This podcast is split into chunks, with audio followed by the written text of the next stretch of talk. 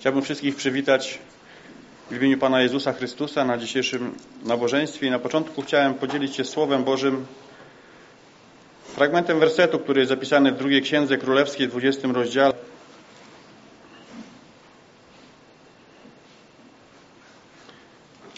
I pierwszy werset.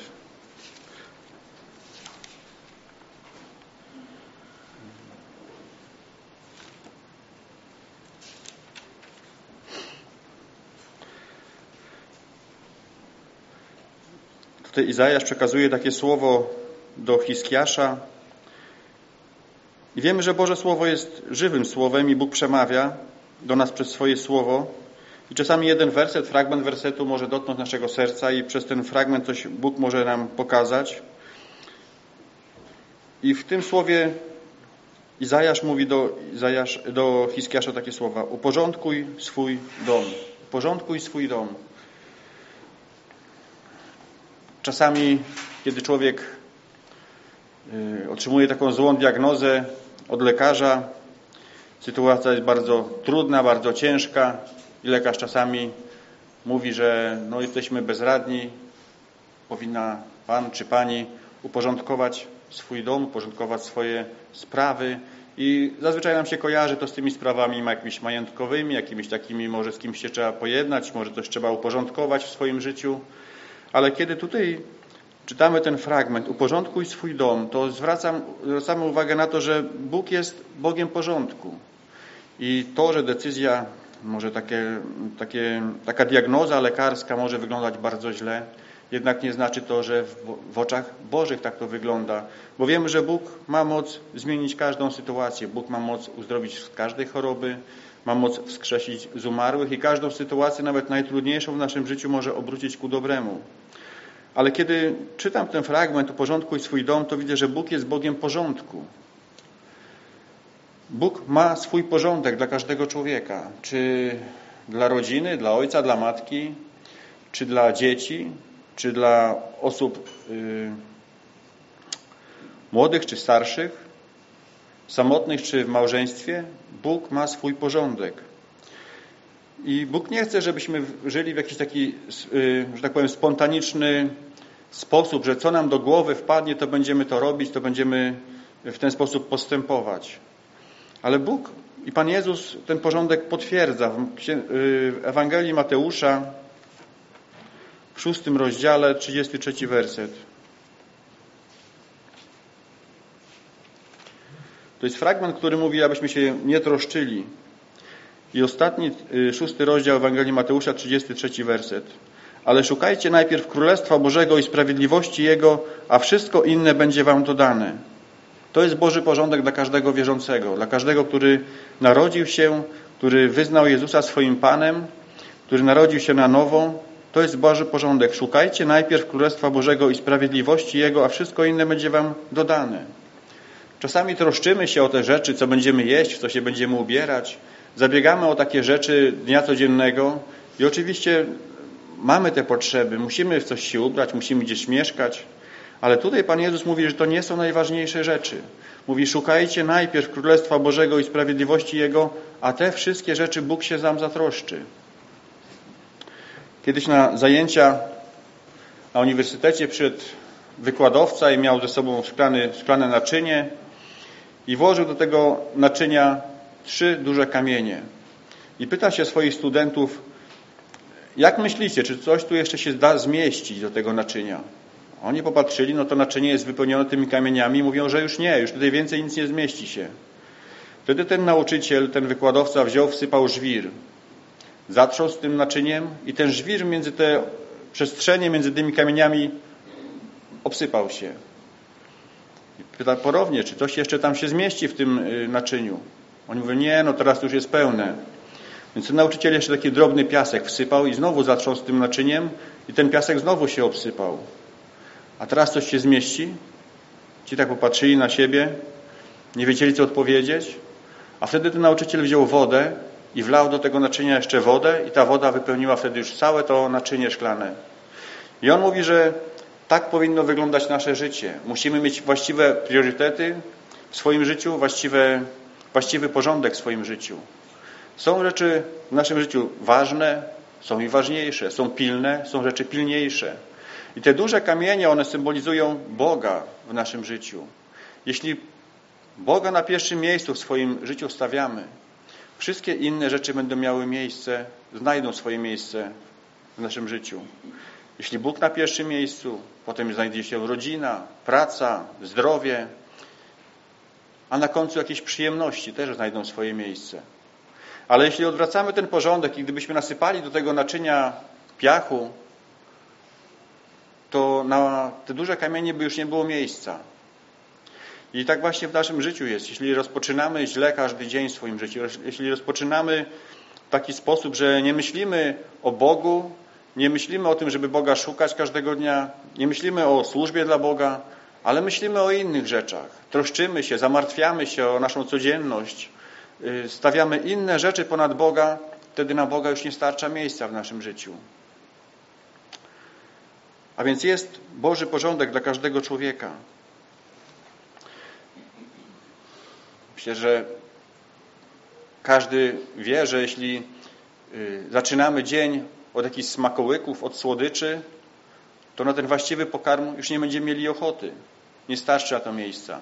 Ale jeśli zaczniemy od tego właściwego pokarmu w naszym życiu, to i na te słodycze, na to wszystko inne, na te dodatki również znajdzie się miejsce. A więc Bóg ma swój porządek dla każdego z nas. W liście do Tymoteusza, w pierwszym liście do Tymoteusza,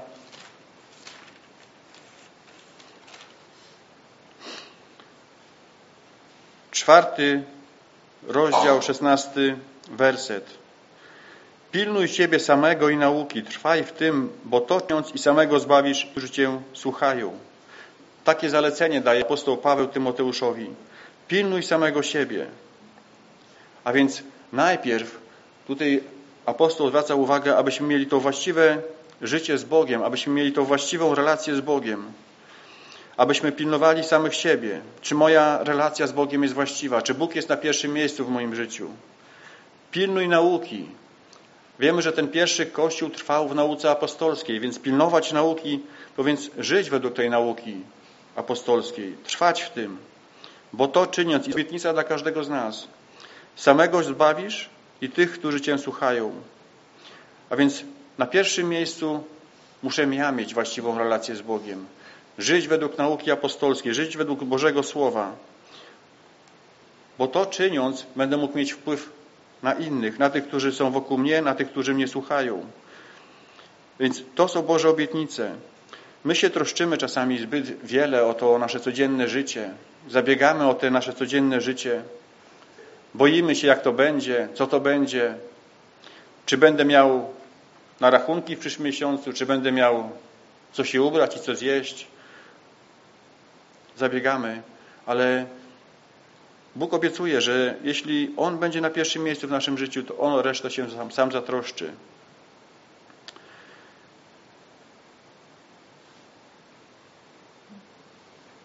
Kiedy człowiek boi się, kiedy człowiek troszczy się, to pokazuje tylko w ten sposób, że co jest w jego sercu, gdzie jest. Brak tego zaufania do Boga, brak tego polegania na Bogu.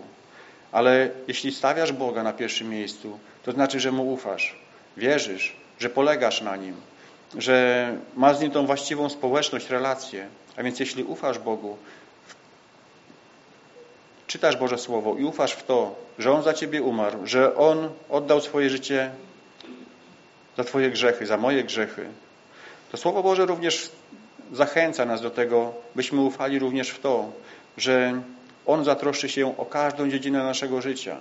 Ale ten warunek, który Bóg chce postawić każdemu z nas, to jest ten Boży porządek.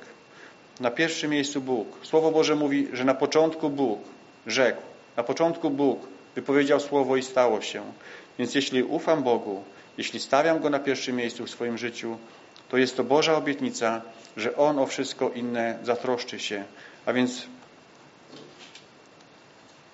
niech to będzie słowo zachęty dla każdego z nas, aby swoje życie porządkować, mieć te właściwe priorytety w swoim życiu, wiedzieć, co jest dla mnie najważniejsze, co jest najcenniejsze. Żeby nie było w naszym życiu tak, że czytanie Słowa Bożego, modlitwa, a to później, potem się pomodlę, potem Słowo Boże poczytam.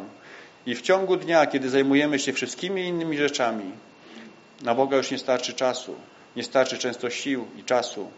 Ale jeśli z Bogiem rozpoczynamy dzień, Bogu się powierzamy i wszystkie prace i obowiązki, które rozpoczynamy z Bogiem, to czynimy, to na wszystko inne znajdzie się swój czas również. Bóg o to się sam zatroszczy, więc niech to będzie dla nas zachęta, aby w ten sposób właśnie postępować, aby w ten sposób żyć, aby Boga na pierwszym miejscu postawić w swoim życiu. Zachęcam, abyśmy powstali, abyśmy rozpoczęli ten czas modlitwą.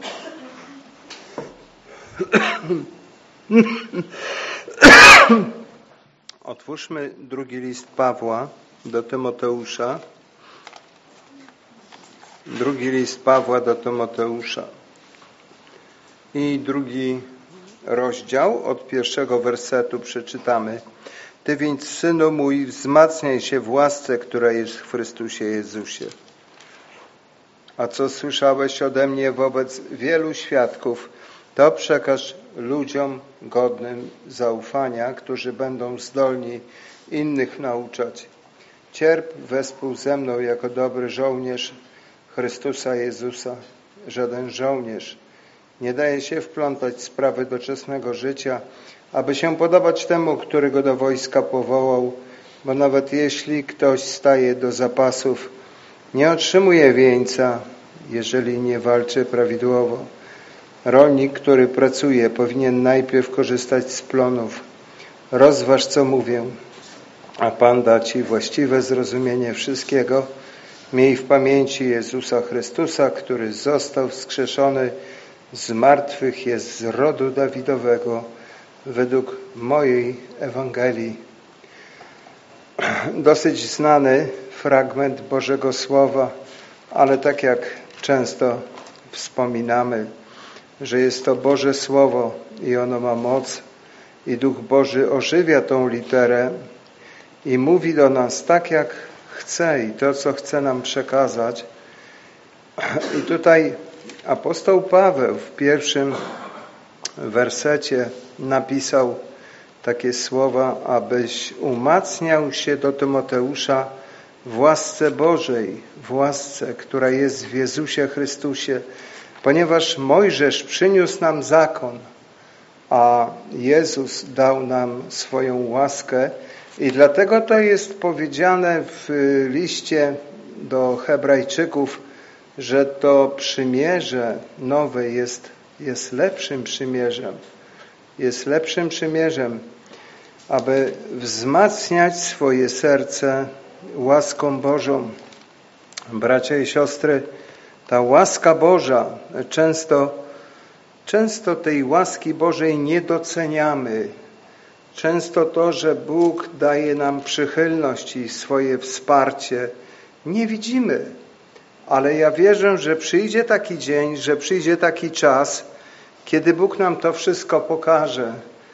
Pokaże nam, kiedy potrzebowaliśmy Go.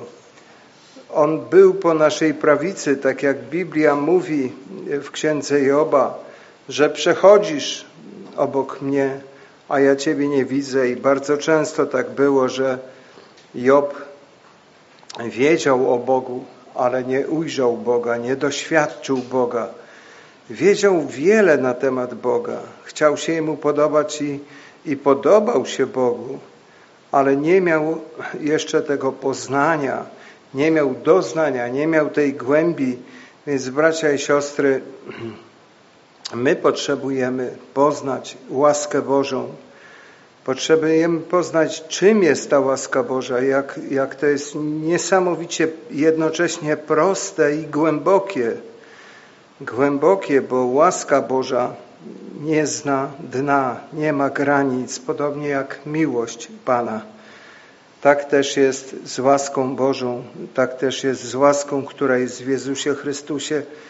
On daje nam to, na co nigdy nie zasłużyłbyś. Nie jesteś w stanie zasłużyć, chociażby na życie wieczne, nie jesteś w stanie swoimi uczynkami zapracować sobie na niebo, absolutnie. Ale Bóg On w swojej dobroci, w swoim miłosierdziu posłał swojego Syna na tę ziemię, aby szukać to, co zginęło, aby odkupić nas.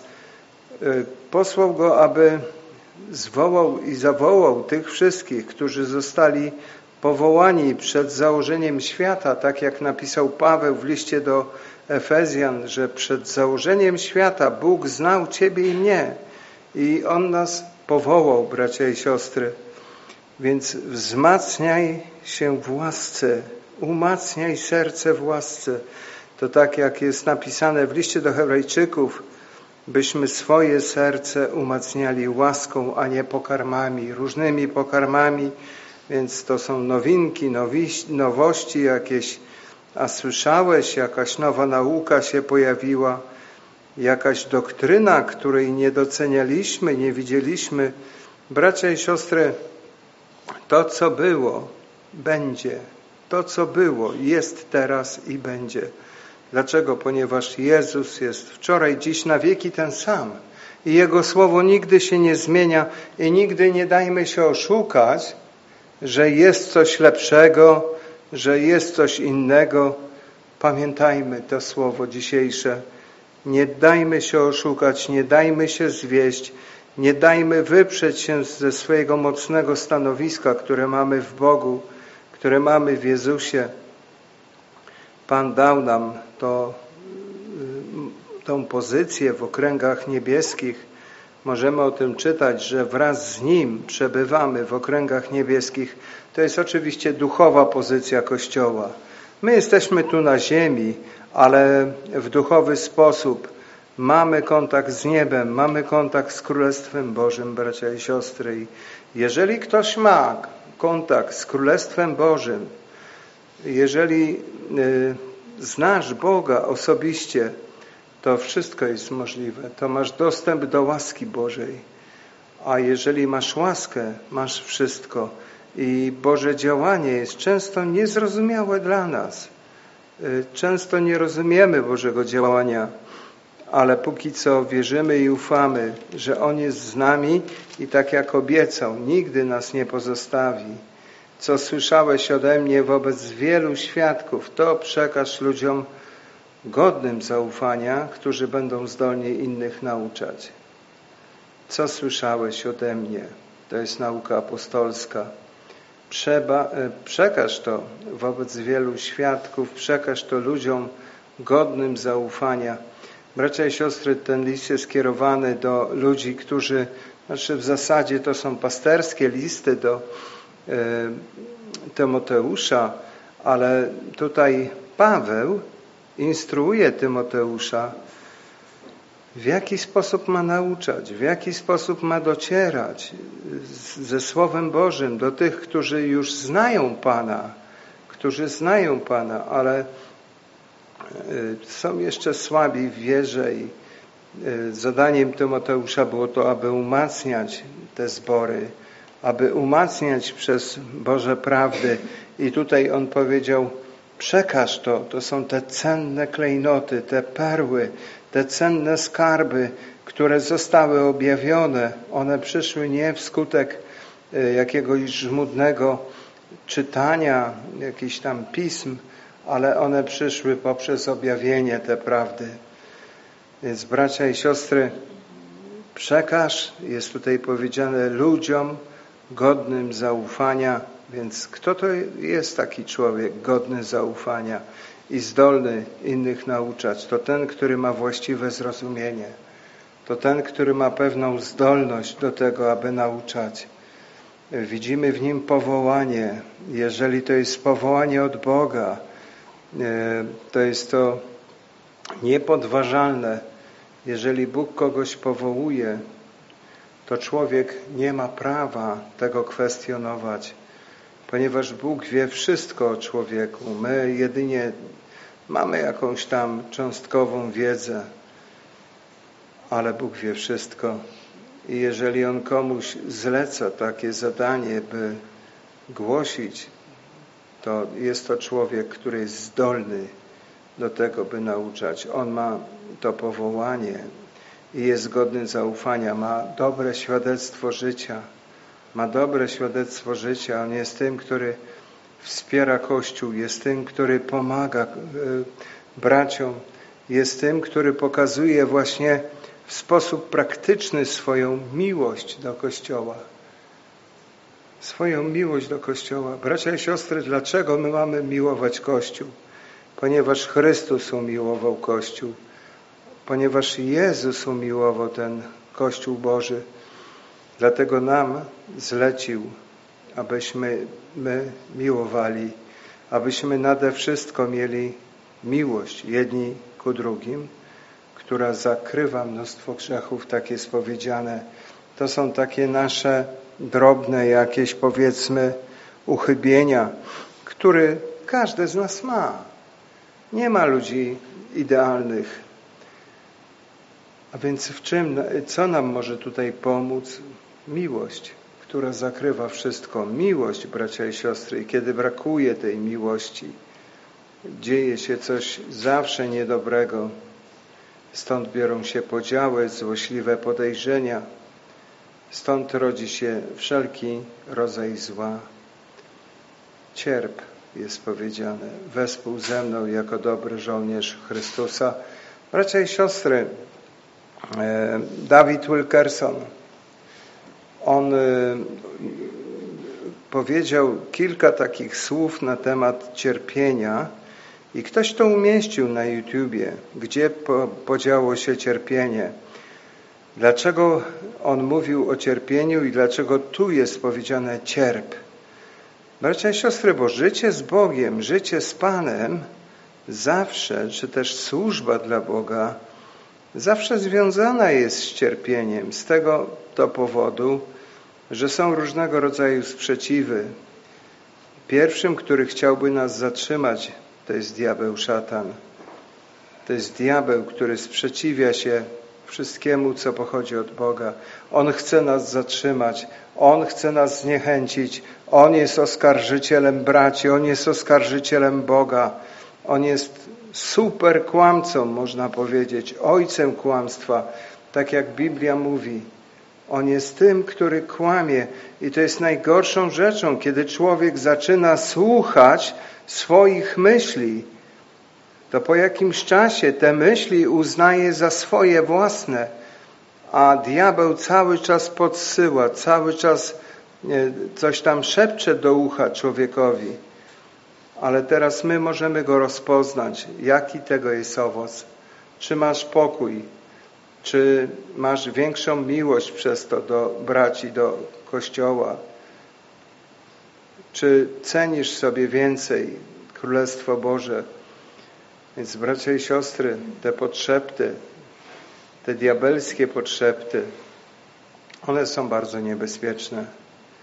One są bardzo niebezpieczne, ponieważ niszczą Kościół Boży. Więc to cierpienie bierze się z podszeptów diabelskich i to jest też sprzeciw, różnego rodzaju sprzeciw od różnych ludzi. Najbardziej bolesną rzeczą jest, kiedy twoi bliscy tobie się sprzeciwiają i masz cierpienie właśnie przez nich. Ale widzicie, to jest ta cena, którą mamy zapłacić. Tak jak zapłacił to Pan Jezus. Sporo było takich, którzy chcieli Go słuchać, ale jakże niewielu pośród tych, którzy Go słuchało, prawdziwie Go miłowało, prawdziwie za Nim poszło. Jakże wielu tych, którzy słuchało Jezusa, zaczęli Go później oskarżać. Ci sami ludzie, którzy radowali się, kiedy On przyjechał do Jerozolimy na osiołku, dokładnie te same osoby, one stały przy krzyżu i krzyczały: ukrzyżuj Go, ukrzyżuj Go. Chcieli Barabasza, aby został wypuszczony przez Piłata Barabasz, a sprawiedliwego zamordowali. Więc bracia i siostry, pilnuj swojego serca, pilnuj swojego umysłu. My wiemy, że to jest właśnie to miejsce, to jest to pole bitwy, twój umysł. Nie pozwól, aby jakieś niewłaściwe myśli znalazły u ciebie swoją przystań, ale odrzucaj je natychmiast, sprzeciwiaj się tym myślom, nie pozwól, aby one zostały w tobie. Nie pozwól na to, ale odrzuć je. Jak to zrobić? W modlitwie, sprzeciwiając się w imieniu Jezusa Chrystusa, sprzeciwiając się tym myślom, prosząc o ochronę świętej krwi. Możemy wzywać imienia Pańskiego i prosić: Panie, pomóż mi, niech te myśli odstąpią w imieniu Jezusa. Modlimy się do Pana, a Pan dopomaga nam we wszelkiej walce. Więc bracia i siostry, cierp. Jest tu powiedziane cierp.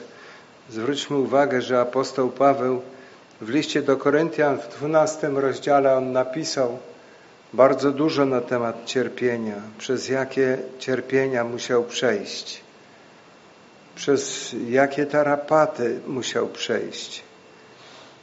Czytamy w liście do Koryntian, że już był taki moment, kiedy całkowicie był pewny, że jego życie już jakby się zakończyło, że to jest koniec.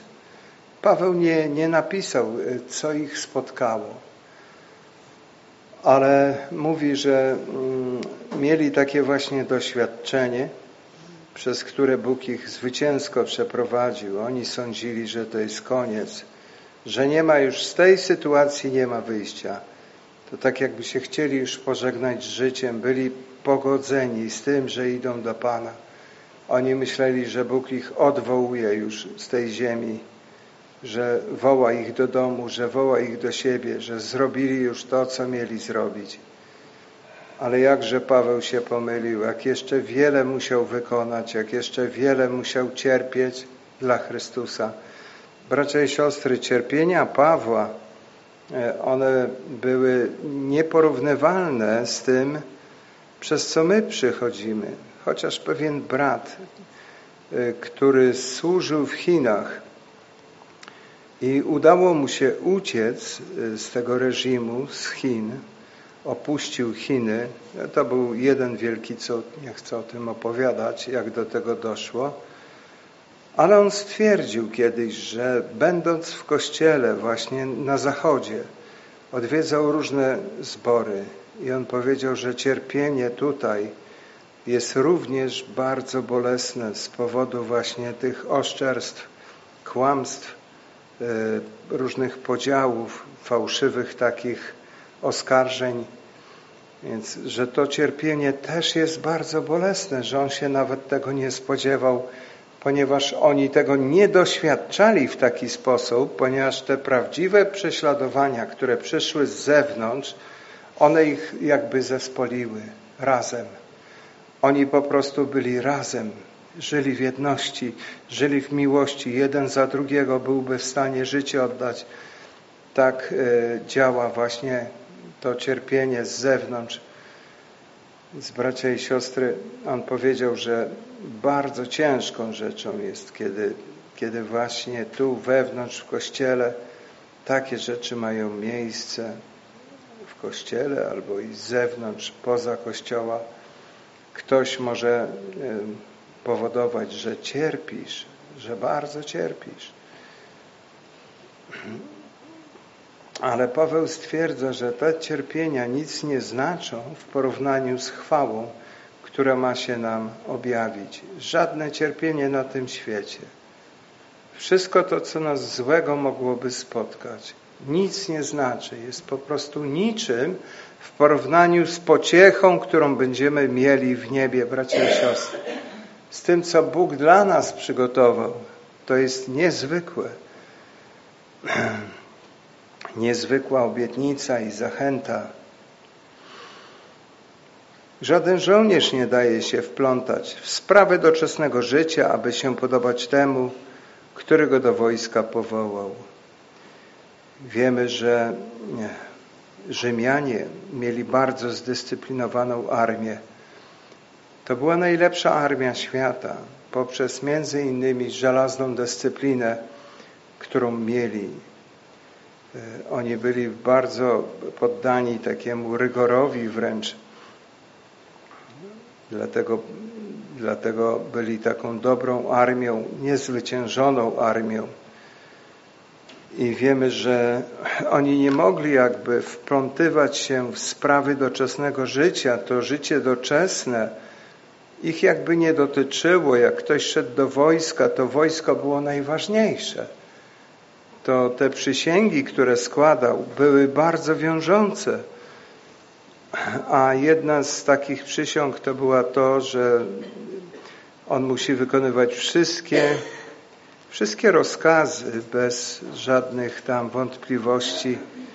Każdy jeden rozkaz musi być wykonany. Jeżeli dostaje rozkaz, aby opuścić miejsce zamieszkania, rodzinę, dzieci i ma wyjazd gdzieś bardzo daleki, długi, odległy, on musiał to robić i on to robił. Ale tu najpierw on liczył koszty. Taki człowiek obliczał koszty, on doskonale wiedział, jaka jest armia rzymska.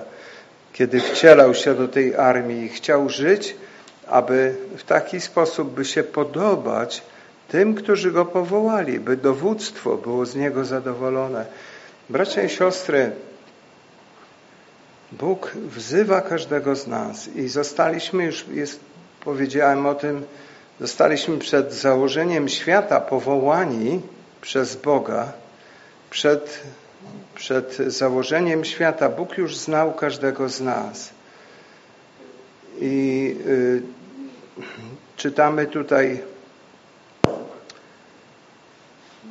że żaden żołnierz nie daje się wplątać w sprawy doczesnego życia. Więc do czego moglibyśmy to porównać? To jest oczywiście uświęcenie nasze, bez którego nikt nie ujrzy Pana. Wiemy, że Bóg jest święty. Bóg jest święty. Jest doskonały, w swoim działaniu sprawiedliwy. Doskonale święty. Dlatego wzywa nas do świętości, do uświęcenia. A z czym łączy się uświęcenie? Z porzuceniem tego systemu. Z porzuceniem różnego rodzaju pragnień, niewłaściwych pragnień, z właściwymi wyborami, decyzjami, które podejmujemy, bracia i siostry. Możemy podjąć decyzję, która uwielbi Boga, to jest ta dobra decyzja, a czasami mamy mieszane uczucia i z takim bólem w sercu podejmujemy jakąś inną decyzję. Wiecie, to jest naprawdę kosztowne być dzieckiem Bożym. To jest kosztowne. Skoro Chrystusa kosztowało to tak wiele, to czym jest moje cierpienie? Czym jest moje uświęcenie? Więc bracia i siostry, Pan wzywa nas do porzucenia tego systemu. Wzywa nas do zostawienia tego wszystkiego, czym zajmują się ludzie, aby służyć Bogu we właściwy sposób. Nie ma innej możliwości, dlatego że będziemy, to tak jak jest, kiedy służy się dwom Panom, czytamy w Biblii, że jednego się nienawidzi, a drugiego się miłuje. Więc bracia i siostry, my wiemy, co to jest nienawiść w Biblii. To nie jest dokładnie taka nienawiść, jak my znamy to w świecie, ale jest to, ona polega zupełnie na czymś innym. To jest to, że po prostu nie stawiamy Bożych spraw na pierwszym miejscu. To jest to, że my porzucamy Boga. Zwróćmy uwagę, że kiedy czyta się Stary Testament, to możemy tam zauważyć, że największą rzeczą, która była taka, to co po prostu Boga smuciło, Bóg naprawdę miał za złe swojemu ludowi, to, że oni go porzucali, to, że oni odstępowali od niego, to, że w miejsce Boga, zamiast czcić Boga, czcili bożki, różnego rodzaju bożki. I my dzisiaj możemy mieć takiego bożka, nie wiedząc o tym nawet. Możemy mieć bożka, któremu służymy, któremu jesteśmy poddani, któremu jesteśmy ulegli. Wszystko dla tego bożka zrobisz. Wszystko byś zrobił dla takiego bożka, co jest bożkiem w twoim życiu. Coś, co bardzo lubisz, coś, co jest dla ciebie takie niezwykle ważne, jesteś w stanie zostawić wszystko i iść, bez żadnych zastrzeżeń pójdziesz. Ale jeśli chodzi o Boga, no to się zastanawiasz, to myślisz, może by jakoś tak odpoczął, albo człowiek jest dzisiaj tak znużony Bogiem, tak znużony, a my z podziwem słuchamy tych świadectw, kiedy to siostry i bracia, chociażby z Wisły słyszeliśmy takie świadectwo, że około całego dnia trwała podróż ich i oni na pieszo szli, małżeństwo, on brał starsze dziecko na ramiona, było trochę cięższe, a ta mama brała trochę to lżejsze dziecko, mieli dwójkę dzieci i cały dzień szli po to, żeby być w zborze. I czasami ta droga była przez śniegi, które opowiadali momentami, były po pas, że po prostu jej to się chciało płakać, ale szła. Szła, aby być tam, gdzie Boży lud się zgromadza. My tego nie doceniamy, że mamy teraz taką dużą wolność, bracia i siostry, że mamy taką wolność, że możemy się spotykać, że możemy się modlić. Więc bracia i siostry, pewien brat powiedział, że daje, bo modlił się codziennie, ale są tacy chrześcijanie, że gdyby modlitwa była zabroniona, to oni nie mieliby się o co bać, obawiać, bo się modlą się tylko w niedzielę i to nie jest dla tych, co się pą w niedzielę do kościoła. On tak stwierdził i myślę, że jest w tym dużo racji. Że ma w tym dużo racji, że tak niestety jest. Więc nasze uświęcenie, bracia i siostry, nasze uświęcenie dla Boga, dążcie do uświęcenia, jest powiedziane w liście do Hebrajczyków, do oświęcenia, bez którego nikt nie ujrzy Pana, czyli do oddzielenia się dla Boga i życia dla Boga, bo tym jest po prostu uświęcenie, to nie jest chodzenie jakieś z jakąś pobożną miną. To nie jest to, że tobie aureola nad głową świeci. Absolutnie nie, jesteś zupełnie normalnym człowiekiem, ale nie tak do końca, ponieważ oddzieliłeś się i podjąłeś decyzję, aby służyć Bogu, aby być własnością Boga. W trzeciej Księdze Mojżeszowej, otwórzmy 11 rozdział trzeciej Księgi Mojżeszowej.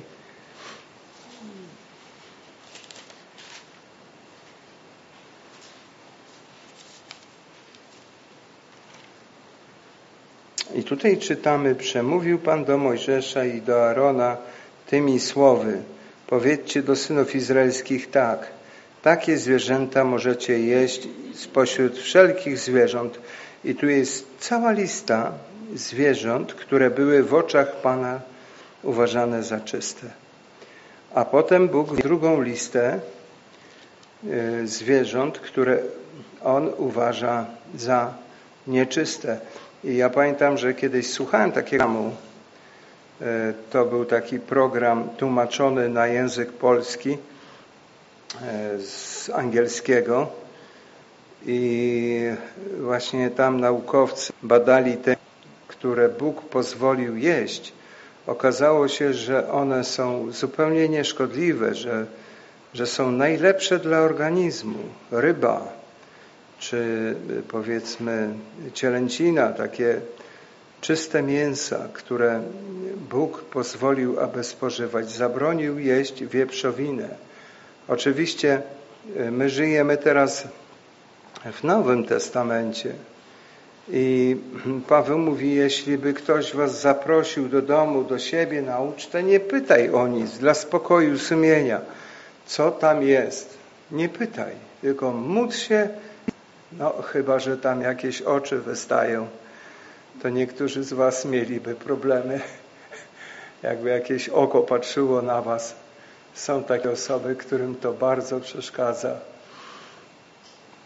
Ale to są martwe oczy, więc nic ci już nie może ta ryba czy cokolwiek. Więc bracia i siostry, nasza świętość. Tutaj wymienione są te zwierzęta uznane za czyste i za nieczyste.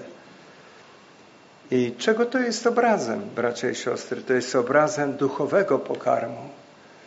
To jest obrazem naszego duchowego pokarmu. To jest to, czym karmisz się. Co jest twoim chlebem powszednim?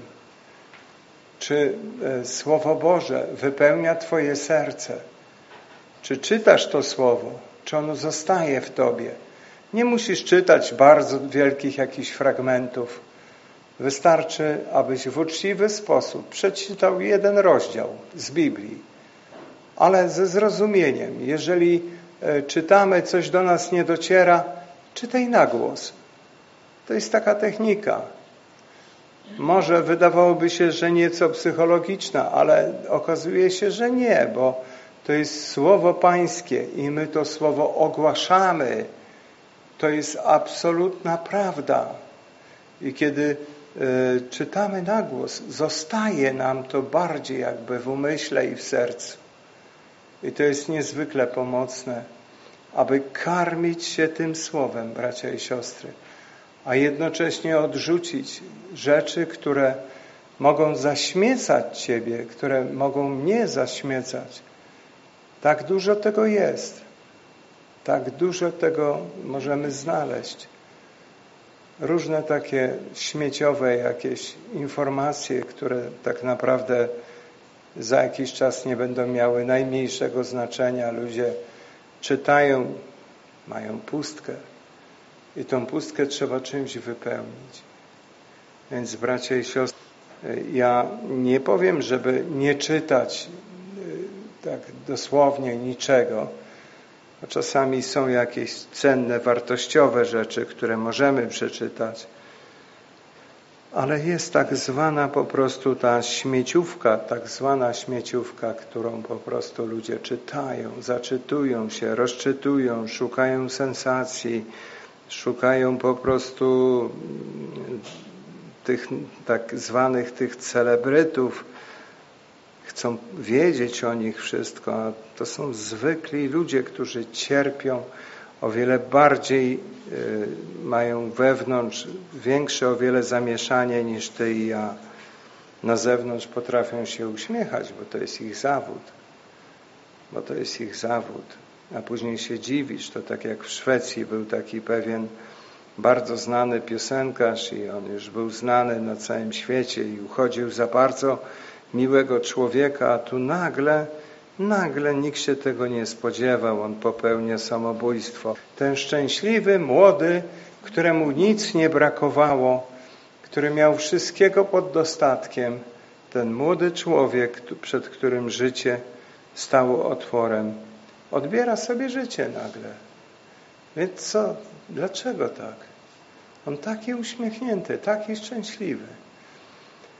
Bracia i siostry, pamiętam jak Mirek kiedyś był u nas z takim bratem, który był zawodowym pilotem i on kiedyś opowiadał, to był Dan Gorgen, opowiadał, że był osobistym pilotem i latał z człowiekiem, który był jakimś tam multimilionerem, miał swoje samoloty, miał swoje rezydencje i on miał dom w każdej części świata, na każdym kontynencie. Miał po prostu dom, miał ileś takich wspaniałych domów. I bracia i siostry, ten człowiek nosił ze sobą zawsze walizkę i zastanawiali się, on pewnie jakieś takie ważne papiery ma. A wiecie co on tam miał? On tam miał wódkę, on tam miał Johnny Walkera, którego sobie popijał. I woził ze sobą też broń, ponieważ nie czuł się bezpiecznie. I w pewnym okresie czasu po prostu wydawałoby się, że on tak prosperuje dobrze. Odebrał sobie życie, strzelił sobie w usta z tego pistoletu. I tak naprawdę nie miał żadnych wrogów, nie miał żadnych przyczyn. Odebrał sobie życie. To były jego jakieś wewnętrzne jego rozterki, problemy, z których się nikomu nie zwierzał. to są często bardzo biedni ludzie, bogaci, ale bo kto jest bogaty, to dopiero się pokaże. Nie ten, co ma teraz wszystkiego, ale po prostu są te niebiańskie banki, bracia i siostry. I co my tam mamy? Co mamy naskładane w tych bankach? No ja tak teraz mówię, co mam o siebie, nie do was, nie jako ten, który jest pewny, że jestem tak bardzo bogaty w Bogu. Na pewno wszyscy mamy jakieś braki i wszyscy mamy usterki, więc pamiętajmy, jakie jest znaczenie tych zwierząt czystych i nieczystych. Pokarm. To jest duchowy pokarm. W Nowym Przymierzu to jest duchowy pokarm. Co spożywamy na co dzień, co jemy na co dzień. W Kościele powinniśmy się karmić owocem. Owoc jest do jedzenia i to jest miłość. Owocem ducha jest miłość. Tym owocem jest bratu tego pokoju. Bądź z nim. To i pokój stanie się jego pokojem. Jest radość. To są te owoce ducha. Łagodność, wstrzemięźliwość, powściągliwość. To są owoce ducha. Czy mamy te owoce? Czy karmimy jeden drugiego? Czy jest tam zupełnie coś innego? To czasami tak jest. Pośród tych dobrych owoców jakaś tam zgniła oliwka może być, tak?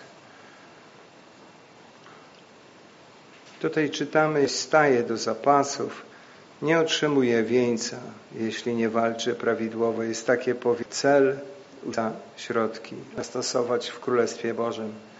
Na pewno nie. Jest ważne, w jaki sposób postępujemy. To jest ważne, abyśmy czynili tak, jak jest to miłe Bogu. Oczywiście byśmy nie dali zwierzę literom, bo nie ma nic gorszego, jak człowiek, który jest związany literą i biega i mówi napisane jest. Dobrze, jest napisane, ale jest też duch tej księgi, który nam pokazuje, jest duch tej księgi, który nam objawia. Dane jest też, że Judasz wyszedł i powiesił się. I co? Jest i mamy tak zrobić, nie? Bo Judasz wyszedł, jeden z apostołów Pana, i on sobie o życie. I to jest też napisane, więc bracia i siostry, ja nie chcę mówić nic przeciwko temu, co jest napisane, ale nie czytajmy słowa literalnie. Prośmy Ducha Świętego o zrozumienie, aby Bóg dawał nam przez swojego Ducha zrozumienie. Walka, prawidłalka, to jest czysta walka. To jest czysta walka. Walczysz w czysty sposób. Czasami warto jest stracić poparcie człowieka, ludzi poparcie, po to, by zyskać poparcie Boga. Pomyślmy chwilę. Nam może się wydawać, stracę poparcie tego człowieka, jeżeli postąpię w taki czy inny sposób. Ale jeśli to jest poparcie w stosunku do tego człowieka, jest niemiłe Bogu, to lepiej je stracić, po to, by zyskać poparcie ze strony Boga. Bóg ciebie nigdy nie zostawi i nigdy ci nie opuści i każdą rzecz obróci ku dobremu.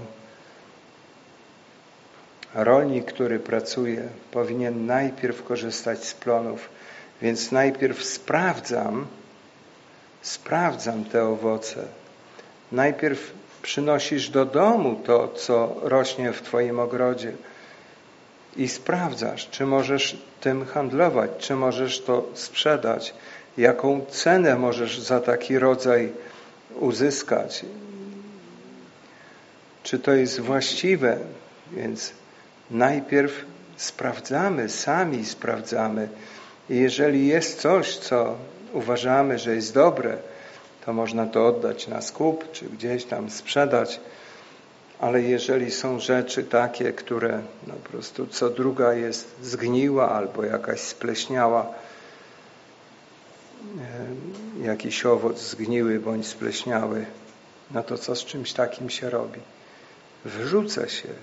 To jak brat Stegen mówił, który był rolnikiem, że te stare jajka, te zgniłe jajka daje się świniom na pożarcie. Więc bracia i siostry, To jest takie bardzo wymowne. Dajemy świniom na pożarcie. Świnie są oczywiście nieczystym zwierzęciem. Rozważ, co mówię. Pomyśl nad tym, co jest tutaj napisane. Rozważ, co mówię. Został wskrzeszony z martwych. Jest z rodu Dawidowego według mojej Ewangelii. Więc bracia i siostry, to jest nic innego jak to, byśmy trzymali się słowa. Jezus jest słowem. Miej w pamięci Jezusa. Miej w pamięci Jego słowo. Chrystusa. Pamiętaj na Jego słowo. Miej to słowo w sercu. Jezus umarł za ciebie, drogi bracie, droga siostro. Oddał swoje życie za nas. Jakże wraz właśnie jest powiedziane, jakżeby nie miał nam dać wszystkiego, skoro oddał swoje życie za ciebie i za mnie. Więc bracia i siostry, jaka nagroda dla tych, którzy miłują Pana? Jest powiedziane w objawieniu Jana, że Pan, kiedy przyjdzie, On przyjdzie z darami swymi. Przyjdzie z darami swymi, by pobłogosławić swój lud, swoje dzieci. Więc bracia i siostry, wytrwaj, tylko Mu wierz. Wytrwaj i stój w wierze. Pamiętajmy, bracia i siostry, miejmy w pamięci Chrystusa i to, co dla nas uczynił. To, że został wskrzeszony z martwych. Pomimo, że ludzie widzieli, przybili Go do krzyża. Szatan myślał, że to jest największe zwycięstwo Jego. Że Syn Bożego jakby pozbył się, ale to była największa Jego klęska, to był największy Jego upadek, bo Pan poprzez swoje poniżenie, przez to, co uczynił dla nas, zwyciężył diabła, zwyciężył ten świat i moc grzechu. Więc bracia i siostry, chwała Jemu za to. Powstańmy, aby podziękować.